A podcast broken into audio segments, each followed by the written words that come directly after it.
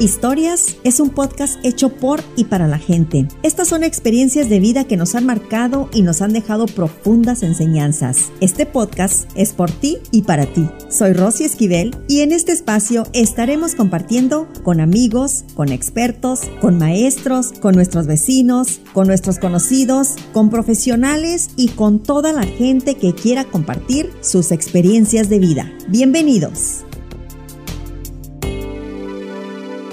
Te confieso que este es mi primer live en Instagram. Nunca había hecho uno. Bueno, pues, pues ya es el primero y, vas a ver que, es, muy, muy sencillo. O sea, le das a, directo, eh, luego eh, al entrar las personas, me parece que pueden estar hasta cuatro personas a la vez.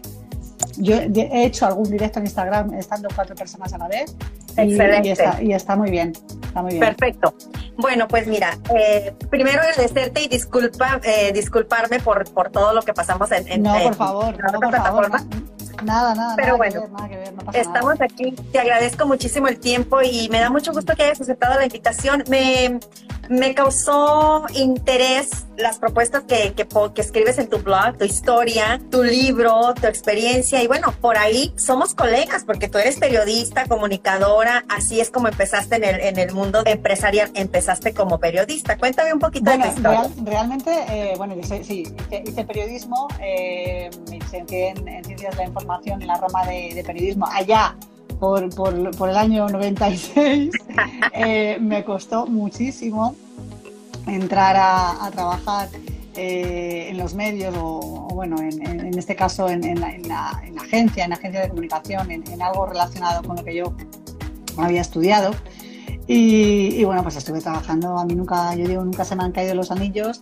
Y entonces estuve trabajando pues de teleoperadora, eh, me, fui también a Francia a trabajar de au pair para aprender francés, cuidando niños, eh, estuve haciendo pues eh, cositas diferentes hasta que llegó mi oportunidad en, en una agencia de comunicación. Y, después de la agencia de comunicación ya pasé al cliente, al cliente final y ahí pues he estado en comunicación corporativa, en marketing y, publicidad, he estado durante, estuve durante 17 años antes de, que, de que, bueno, pues de, que me incluyeran en un ERE y de que empezara mi propio proceso de reinvención personal y, y profesional, ¿no? que empezó en, en, 2017, que fue cuando me incluyeron a mí en el ERE. Muy interesante este, la forma como tú eh, propones que nosotros, eh, las personas que estamos como que pasando por un proceso precisamente de transición o de reinvención, ah, hay cositas que, que deberíamos hacer y tú las hiciste en su momento, ¿no? A ver, em, es verdad que cuando, dependiendo ¿no? del momento vital por el que esté pasando cada una de, las personas, hay personas que, les llega eh, desde dentro ¿no? esa, esa inquietud, esa, esa, necesidad, ese malestar. Muchas veces es por un malestar, eh, porque la persona se da cuenta de que tiene una vida tediosa, eh, una vida aburrida, que no se imagina, ¿no? esta crisis de, los 40, esta crisis de la mediana edad, en la que las personas hacen un balance entre lo que han vivido y lo que les queda por vivir, ¿no? y llega ese momento de, reflexión y de parón, hay veces que, que, las personas no, que se dejan llevar ¿no? por la inercia de, la vida y siguen eh, a expensas ¿no? de, lo que la, de lo que la vida les va marcando sin tomar ellos las decisiones, sino dejándose arrastrar y llevar y, arrastrando también un, malestar, ¿no? un malestar que, que no deja de, ser eh, bastante, bastante molesto. ¿no? Eh, en mi caso fue, como yo digo, hay personas que tienen eh, estímulos internos y otras veces personas que tenemos estímulos externos. ¿no? en mi caso fue, fue un estímulo externo, fue un, un ERE y la patada en el culo, como yo digo claramente, la patada en el culo, al final lo que hizo fue que, mm, pues que espabilara y que, y que me tuviera que replantear mi vida sí o sí, ¿no? desde el principio. Eh, yo creo que lo primero, mm, te diría que por, experiencia y, por lo que les pasa a las personas a las que yo acompaño, eh, es el shock, ¿no? Ese, es ese, cuando, sobre todo cuando el estímulo es algo que no te esperas, es, externo, ¿no? Y, no es una decisión tomada por ti. Ese primer shock de, de qué me ha pasado y ahora qué hago, ¿no? Y qué hago con mi vida cuando yo pensaba que la tenía resuelta, cuando yo pensaba que ya estaba todo ok, que ya no tenía que, dar más vueltas ¿no? y, que, estaba todo solucionado, de repente me ocurre esto, ¿qué hago? ¿no? Es el shock, es el, tsunami emocional es la, subida y la bajada constante de, por un lado, de, esperanza, de ilusión, pero se mezcla mucho con el miedo, con la incertidumbre, con, emociones eh, muy desadaptativas que, llegan pues, a, desempoderarte, algunas de ellas mucho. ¿no? Y, en, ese, en ese momento yo siempre digo que lo, importante y lo necesario es hacer un, bueno, un parón, ¿no? Em, un parón para, para, para, para, encontrarte contigo, ¿no? Para encontrarte con, con, quien, tú, con quien tú eres, para reencontrarte, para, para amistarte, para volverte a amistar con, contigo. Y también eh, un, un, proceso de duelo eh, es, es, necesario eh, en, ese, en esos momentos, realizar ese proceso de duelo y realizarlo con todas, transitando por todas y cada una de las fases de, de ese duelo, ¿no? Sabes que eh, a mí me pasó, eh, Maite, cuando, cuando yo perdí el trabajo de la vida, que yo creía que era el trabajo en el que yo iba a retirarme o a, jubilarme, de repente un día, cinco minutos me dicen se acabó, no hay más. Y ese proceso, proceso de duelo, lleva mucho enojo, mucho miedo, muchas preguntas. ¿Por qué yo? ¿Por qué a mí? ¿Por qué? ¿Por qué no fulano? ¿Por qué no sutano? Y es bien difícil eh, reconocer que a lo mejor fue algo que de repente tú sientes que, perdiste algo, pero cuando terminas ese proceso dices, también perdiendo se gana. Y es cuando te encuentras contigo misma y dices, de aquí no hay otra que para arriba. Sí, por eso te digo que, al principio mm, te ocurra lo que te ocurra, ese momento de, shock, ¿no? Porque al final te desestabiliza, desestabiliza una vida, ¿no? desestabiliza una rutina, algo a lo que tú estás habituado, a lo que tú estás acostumbrado, ¿no? En lo que no tienes que, que ponerte a pensar. Sea, que, es fácil en ti levantarte cada mañana y ya sabes lo que tienes que hacer, ya sabes lo que te depara el día, ¿no? Eso tiene sus pros y sus contras, por supuesto, no hay sorpresa. Pero sí que es verdad que esa rutina eh, en la que tú pues, te levantas, sabes que te tienes que, que, que duchar, que, que arreglar, que ir al trabajo, sabes con qué personas te vas a encontrar, más o menos puedes aventurar eh, los problemas y ya tienes un trabajo desde hace muchísimos años, sabes con lo que te vas a encontrar. No hay, dentro de que, de que la vida es incertidumbre, pero más o menos tienes tu, eh, tu, tu, terreno, es un terreno conocido, ¿no? Es un terreno conocido y, y, tú tienes nada más que casi que ir en automático, ¿no? Eh, y sin embargo, pues, pues cuando ocurre algo así que, te, que no te esperas o que, o que de pronto pues, tú, tú tomas la decisión, ¿no? Que también puede llega el momento de que tú seas quien tome la decisión y quien te, te des cuenta de que no estás viviendo tu vida, sino que las, te estás dejando llevar por, por la vida, ¿no? que no es lo mismo que vivirla y que experimentarla al 100%.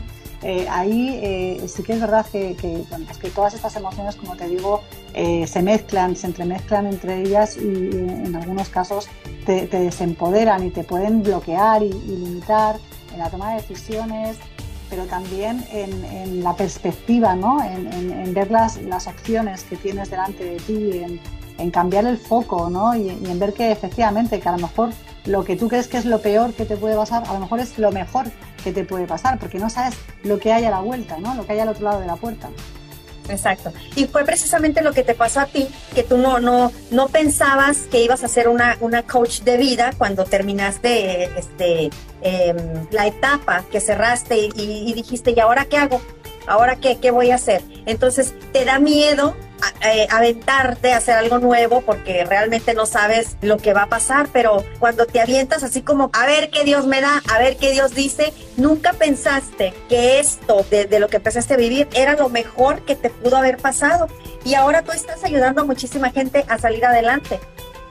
Yo digo que, que, a nivel profesional, sin ninguna duda, fíjate que yo me lo he pasado muy bien. ¿eh? La verdad es que, que, me siento afortunada porque porque yo siento que, he tenido una profesión muy bonita, que, me lo he pasado muy bien en mis trabajos, que además he estado casi siempre vinculada a un sector muy divertido, que es el sector del ocio, del turismo y del entretenimiento. Eh, y eso pues eh, me ha permitido ¿no? Eh, conocer muchas personas muy divertidas y, yo me he reído mucho trabajando la verdad es que me siento afortunada por eso me, me, he reído mucho y me lo he pasado súper bien pero a nivel profesional creo que ahora mismo es el trabajo más satisfactorio que estoy, que estoy ejerciendo a lo largo de, toda mi vida, porque ayudar a personas, acompañar a personas es lo más enriquecedor, no es eh, lo, más rentable si quieres o lo que, lo que te permita a lo mejor pues, pues enriquecerte a nivel económico. Em, pero cuando hay una vocación como la, como la mía, ¿no? me encanta acompañar personas, me encanta el tú a tú, y le decía a una persona, digo, si es que yo sé que mi negocio lo podría a lo mejor en un momento dado plantearlo para escalarlo, para hacer cursos, para tal, pero es que el problema es que yo con lo que disfruto es con el tú a tú, o sea, con la, con la persona que tengo enfrente, ¿no? Es decir, ese momento en el que yo estoy haciendo una sesión de coaching o en el que yo estoy haciendo una sesión de mentoring, en el que yo estoy compartiendo e intercambiando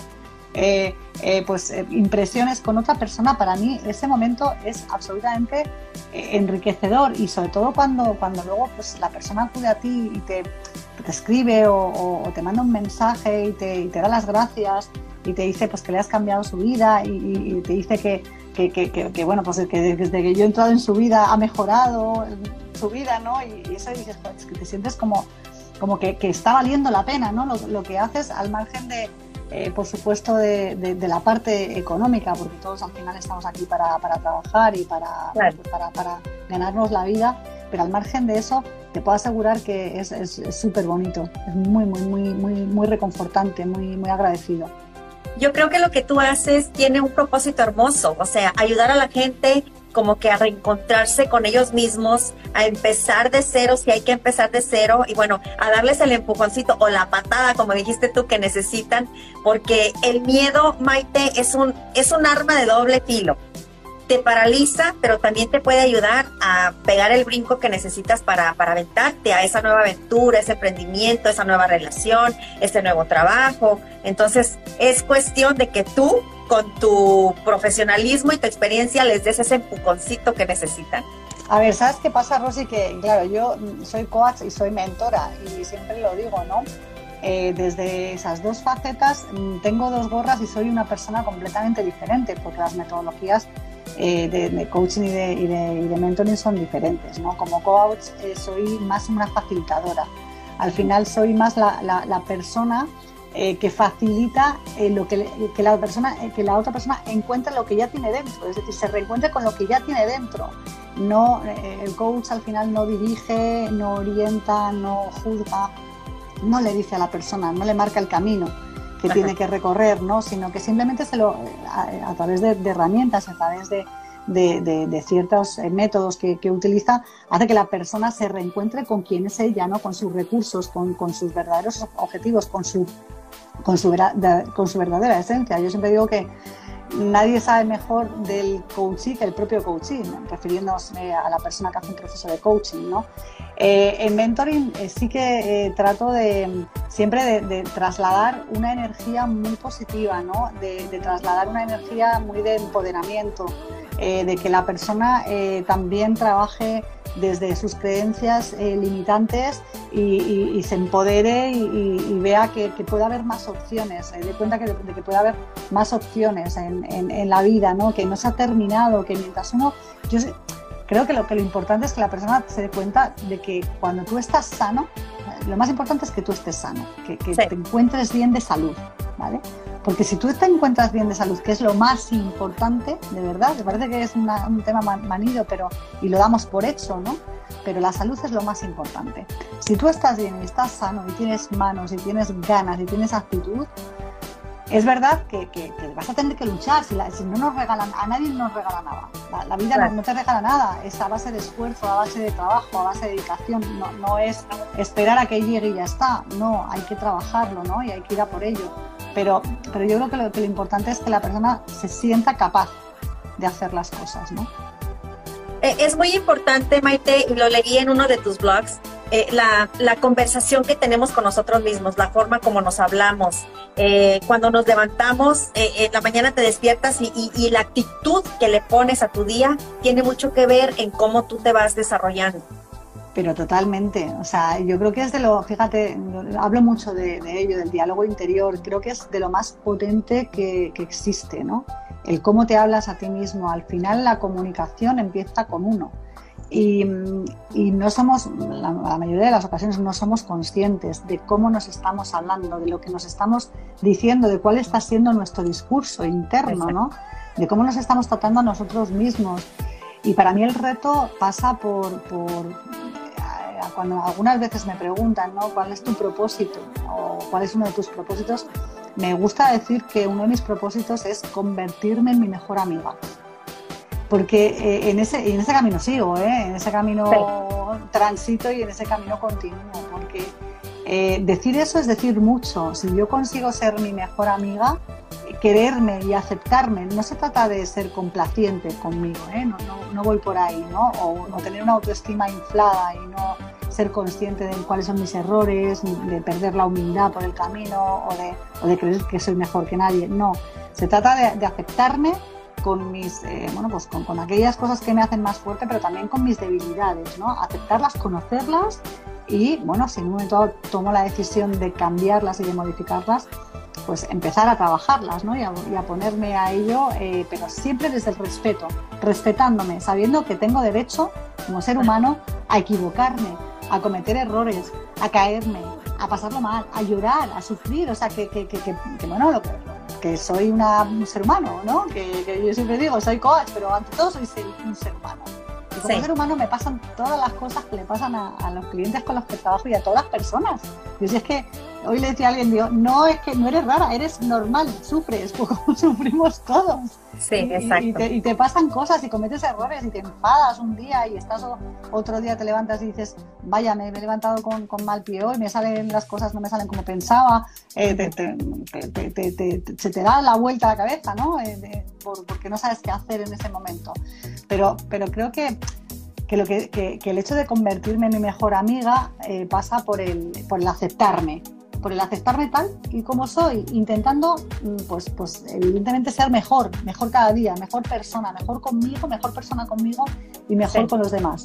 ¿Vale? Eso modifica totalmente mi emocionalidad y por tanto mi conducta. Sí, yo creo que es muy importante para todos los seres humanos saber canalizar las emociones. A, a veces porque traemos esa, esa idea de que no tienes que llorar, o sea, no, no debes de demostrarle a la gente tus debilidades. Te aguantas cuando tienes ganas de llorar porque, ay, no van a decir que soy, que no soy valiente o que soy una persona débil.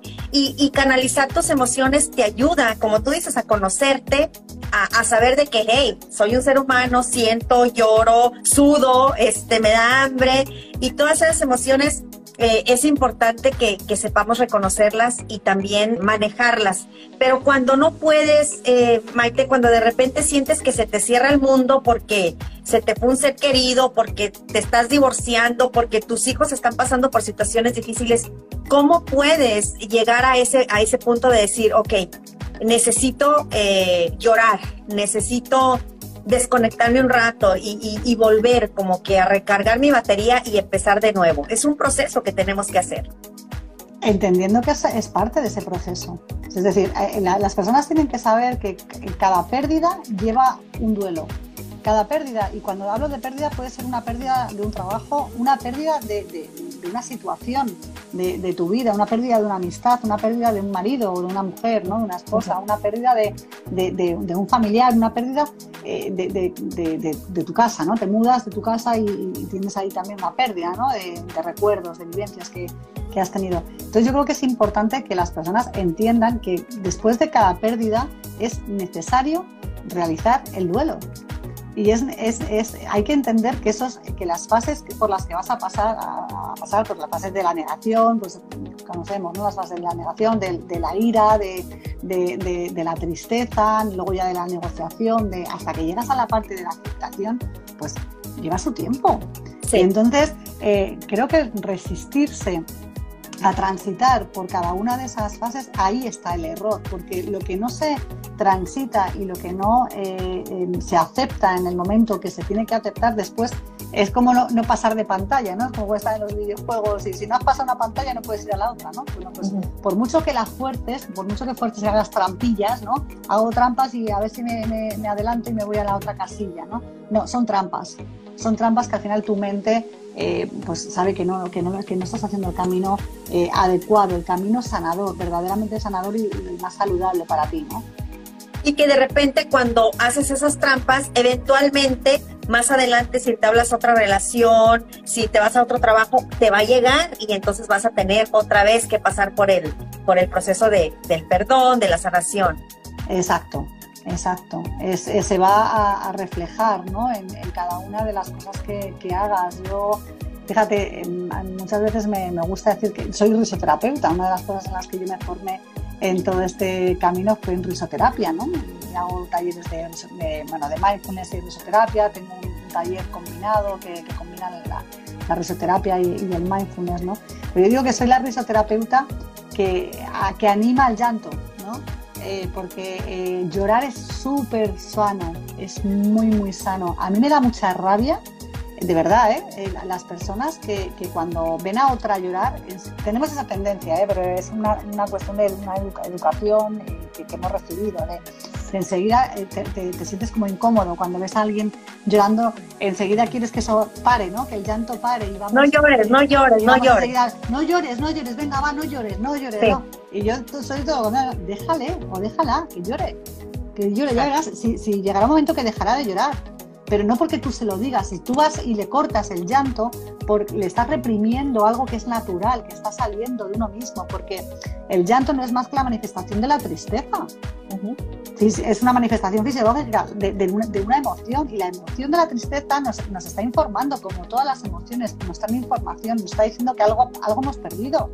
Y entonces pues bueno, pues, pues es lógico que una persona que ha perdido algo llore y se desahogue y no pasa nada. Eh, para mí es en ese momento, eh, pues lo que yo suelo hacer, ¿no? Cuando veo a personas llorar es, eh, ¿qué necesitas de mí, no? es un poco, o, no decir nada, simplemente acompañar a esa persona o abrazar a, esa persona y permitirle que, llore. Déjala, si, si es muy liberador que, la persona llore y que se desahogue. Otra cosa es que eso se enquiste, ¿no? Y que cuando ya pues eh, la emoción pues pasa a, convertirse en un estado de, ánimo, ¿no? Eh, bueno, pues eh, pasa más tiempo y puede llegar a enquistarse y convertirse pues, en un estado depresivo que, puede ser pues, pues más, más doloroso o, más complicado librarse de ello después, ¿no? Pero si una persona ha tenido una pérdida, pues es que es absolutamente lógico que llore. Es que lo raro sería que no llorara. Ahí es donde creo que hay un problema. Dicen, dicen que las lágrimas lavan el alma.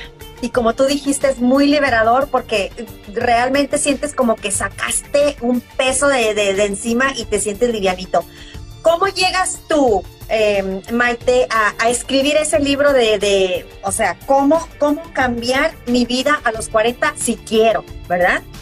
A los 40, a los 50, a los 60, o sea, ¿cómo? ¿Cómo llegaste ahí? Sí, la verdad es que no es un sí quiero condicional, es un sí quiero, o sea, es sí quiero cambiar mi vida, ¿no? Pues mira, llego poco de casualidad, ¿no? Eh, de hecho, el libro ha sido una autopublicación, eh, tampoco ha habido un, eh, no había un interés de escribir un libro, sino que, había un, un, deseo, si quieres, o una necesidad por mi parte de, desahogo, ¿no? al final, yo había estado hacía muchísimo tiempo que no me, siempre había estado escribiendo, lógicamente por el trabajo que, he desarrollado, pero mm, eh, eh, no, me acuerdo que en la universidad eh, tenía bastante hábito de, escribir y sin embargo, pasados los, años, lo había hecho única y exclusivamente bueno, pues cuando tenía que hacerlo, es decir, por obligación y porque me tocaba, por, mi trabajo, pero no como, no como un deseo, no como eh, no como una necesidad ni como una decisión tomada por mí, ¿no? Entonces, finalmente me senté a, escribir, eh, pero fue un poco catártico. O sea, al final este, este libro surgió casi como, eh, decirte, como, como el típico diario que escribes cuando eres jovencita, que, que vuelcas ahí y, tratas de casi como, como herramienta de desahogo y como herramienta terapéutica para mí, ¿no? De, de desahogo. Y poco a poco, eh, según escribía, escribía, escribía, eh, tenía tanta necesidad y salía de tan, no era tan fácil lo, que, escribía que me di cuenta que al final eso se podía convertir perfectamente en, un libro, cuando ya dije, bueno, es que ya tengo mucho escrito, ¿no? Tengo mucho material eh, creado, esto puede ser perfectamente un libro que, que, yo en un momento dado pueda publicar y, de hecho, bueno, pues poner a la venta para si hay personas que, les puede interesar leer esto, ¿no? Y, bueno, pues, pues que las personas que lo han leído, eh, pues muchas de ellas se han sentido muy identificadas con, con, lo que cuento. De hecho, me lo dicen, ¿no? Es que parece que estás hablando de mi vida, ¿no? Parece, es que parece que soy yo, ¿no? Pero al final es que lo que yo creo que, que, nos parecemos en muchas más cosas de las que pensamos, ¿no? Y son situaciones diferentes, pero, pero las, las emociones son las mismas, ¿no? ¿Es tu libro como, se podría decir que tu libro es como un manual que podríamos seguir paso a paso para salir de, cierta situación o es información en general? La verdad es que ya te digo que no, que no tenía un propósito de que fuera un, manual, eh, de hecho es súper personal. Eh, eh, tiene tres partes, mi, libro tiene una parte muy autobiográfica de qué me pasó a mí, al final es la historia de, mi propia reinvención a partir de, eh, de, cuando me incluyeron en el ERE, de todas ese tsunami por el que yo pasé a nivel emocional y todas las fases eh, por las que fui transitando para reinventarme, para, para crear mi propio eh, proyecto y, de, vida, en este, en este caso a nivel profesional. Y luego tiene una, una segunda parte en la que sí que ya yo ahí incluyo más herramientas y recursos que ofrezco a las personas eh, si están en ese momento de reinvención personal y, profesional. Y una tercera parte de testimonios. Eh, de, testimonios de personas muy generosas que quisieron, que les pedí, ¿no? Si, si podían contar, personas que se reinventaron también a partir de los 40 y que si querían eh, participar, bueno, pues ofreciéndome su testimonio, en algunos casos no quisieron, bueno, pues que, que saliera su nombre, en otros casos sí, que lo que querían era compartir lo que a ellos les había pasado de alguna manera como para empoderar a las personas que lo leyeran. Tu libro está disponible en Amazon eh, y también en tu página, ¿no? Sí, el libro lo pueden comprar en, Amazon las personas y también a, mí personalmente. O sea, yo eh, me lo he autoeditado, he autopublicado y yo tengo ejemplares. La diferencia eh, con comprárselo a Amazon a comprármelo a mí es que bueno, si lo compras a mí, pues las personas lo llevan con una dedicatoria, con una un separador de, páginas y, bueno, pues como yo digo, con toda mi energía, ¿no? Con, la energía de mis manos. Excelente. Está muy de moda después de, dos años de encerrón por la pandemia, por toda esta situación que pasó en el mundo, de, que mucha gente eh, se está reinventando y muchas nos estamos reinventando a los 50, a los 60 y más. Este, es un proceso no fácil, pero no es imposible y se puede hacer no, es fácil, se puede hacer, pero yo diría que, lo que no busquemos sea la inmediatez. ¿Vale? Porque lo que me encuentro muchas veces eh, son con personas impacientes, me quiero reinventar y lo quiero hacer ya, ¿no? Y, yo empleo la, analogía con la canción de no hice chas y aparecí reinventada. No es así. En la reinvención no solamente creo que es un proceso, sino que considero que a día de hoy ya te diría que es una filosofía de vida. ¿no? Es, eh, es una actitud eh, una actitud ante, ante la vida. La reinvención para mí ya es eh, un, fluir con los cambios de, la vida, adaptándome eh, a ellos lo mejor posible, ¿no? Para evitar la resistencia, para evitar el, sufrimiento que me trae, que me puede traer esa resistencia, ¿verdad? ¿Qué consejo le darías a una persona que está en estos momentos sin empleo, que, está, que, que se cansa de buscar? Porque ahorita, desafortunadamente, como como cambiamos la forma de trabajar. Muchísima gente ha trabajado desde su casa por, por casi dos años y de repente te encuentras con que no tienes empleo, en las compañías muchas veces todavía este, ahorita no están trayendo de regreso a la gente a las oficinas, pero yo ya no quiero estar en mi casa, estoy harta del encierro, yo quiero salir, yo quiero buscar, yo quiero trabajar. ¿Qué consejo le darías a esa persona que está como que a punto de dar el primer paso de volver a salir al mundo, como se dice, y buscar otras oportunidades, porque hay que cambiar de trabajo porque mi compañía cerró completamente. Eh, que pida ayuda. Yo creo que, hay una parte fundamental, de verdad, ya no lo digo eh, para barrer para casa, ¿no? Eh, que pida ayuda, pero yo considero que, es, fundamental, sobre todo cuando has estado durante mucho tiempo desvinculado del mercado laboral y de cómo funciona el mercado, te puedes volver loco mm, echando currículum, currículum y a la manera tradicional eh, y, eso te puede generar mucha frustración porque las normas han cambiado y las cosas han cambiado.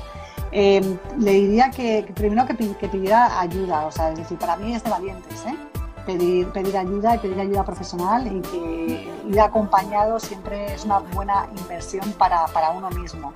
En segundo lugar, que tenga una mente muy abierta, eh, muy predispuesta a reciclarse y a formarse. Eh, primero, a, entenderse a sí mismo o a sí misma, ¿no? A saber, eh, bueno, pues a partir de ahora hacer ese parón necesario de, reflexión y, tomar esa, decisión de, a ver, ahora qué es lo que quiero hacer o por dónde quiero ir, qué es, lo que traigo qué es lo que hay, qué es lo que me hace falta. ¿no? Yo creo que hay que tener un conocimiento eh, también eh, del mercado laboral, de las necesidades de las, de las, empresas, ver qué tipo de profesiones están demandando más, qué tipo de puestos están demandando, hacer ese, ese análisis, después ser honesto ser sincero con, con uno mismo, ver qué tengo, pero ver también qué me falta, ¿no? y a partir de ahí formarme eh, reciclarme y tener esa actitud de permanente, de estar ya en, permanente formación, en formación continua y tener muy en cuenta que ahora pues todas las, eh, todos los puestos que tienen que ver con,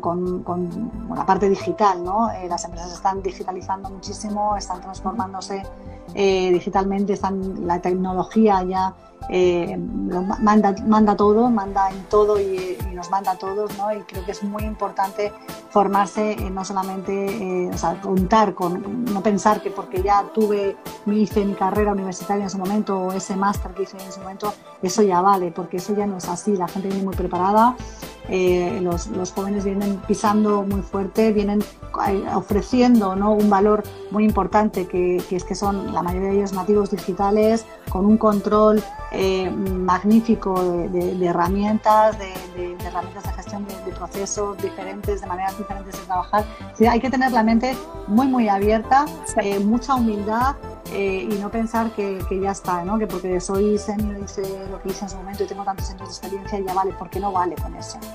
Sabes que me, he encontrado con personas que, que están en sus 50, están este, tratando de adaptarse a, las nuevas tecnologías, pero tienen mucho miedo, le tienen mucho miedo a la juventud. Y yo les digo, no, es que no tienes que tener miedo, al contrario, abrázate de ellos, cuélgateles, aprende, actualízate, lo que tú acabas de decir que es muy importante y pierde el miedo, porque sí es cierto, los jóvenes vienen con todo, pero tú tienes la experiencia, o sea, tienes los años que, traes atrás de ti eh, de estar en la empresa, conoces los movimientos, conoces cómo funciona. Y bueno, es cuestión, como tú dices, abrir la mente darse la oportunidad, no porque, no porque uno se sienta que ya tengo 50 y estos muchachitos vienen este, con un título de ingeniero, ganando un dineral eh, y, empiezan eh, lo mismo que, que, estábamos comentando anteriormente, esa plática que tienes contigo mismo de que no voy a poder porque ya estoy viejo, ya tengo mucha edad,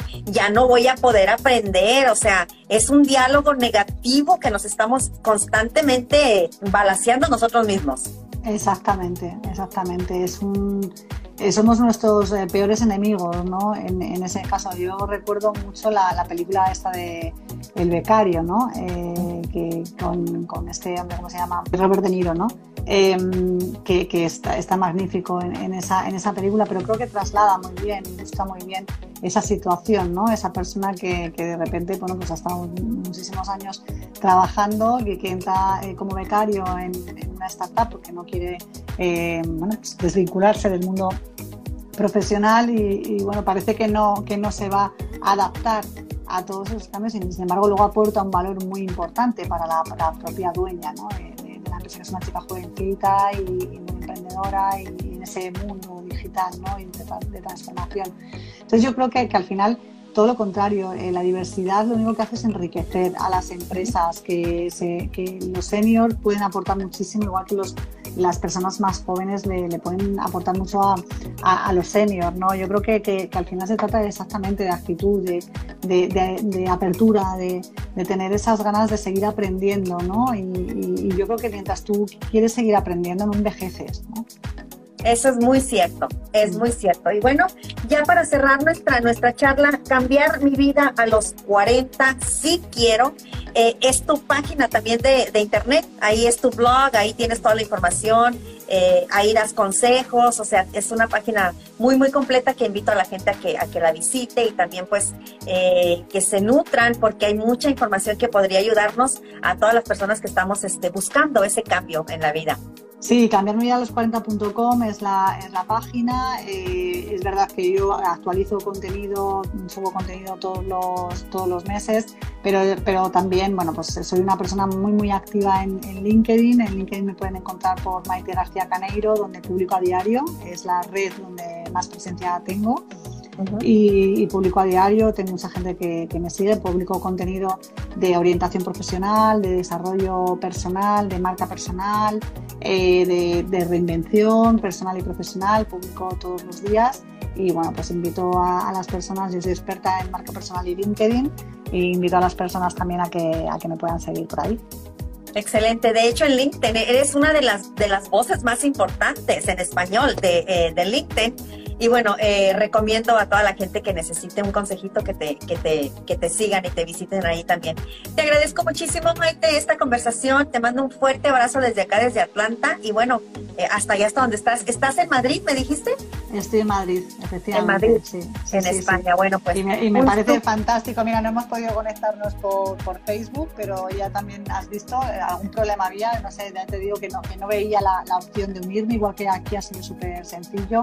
No es tan intuitivo eh, lo de Facebook o no me aparecía la opción. ¿eh? Yo no veía en ningún momento la opción de, unirme, pero bueno, pues eh, yo te invito a que descubras el mundo de Instagram también en cuanto a directos porque, porque es mucho más, más sencillo y, bueno, pues, pues, pues, al final Instagram está también, es una red que está funcionando súper bien.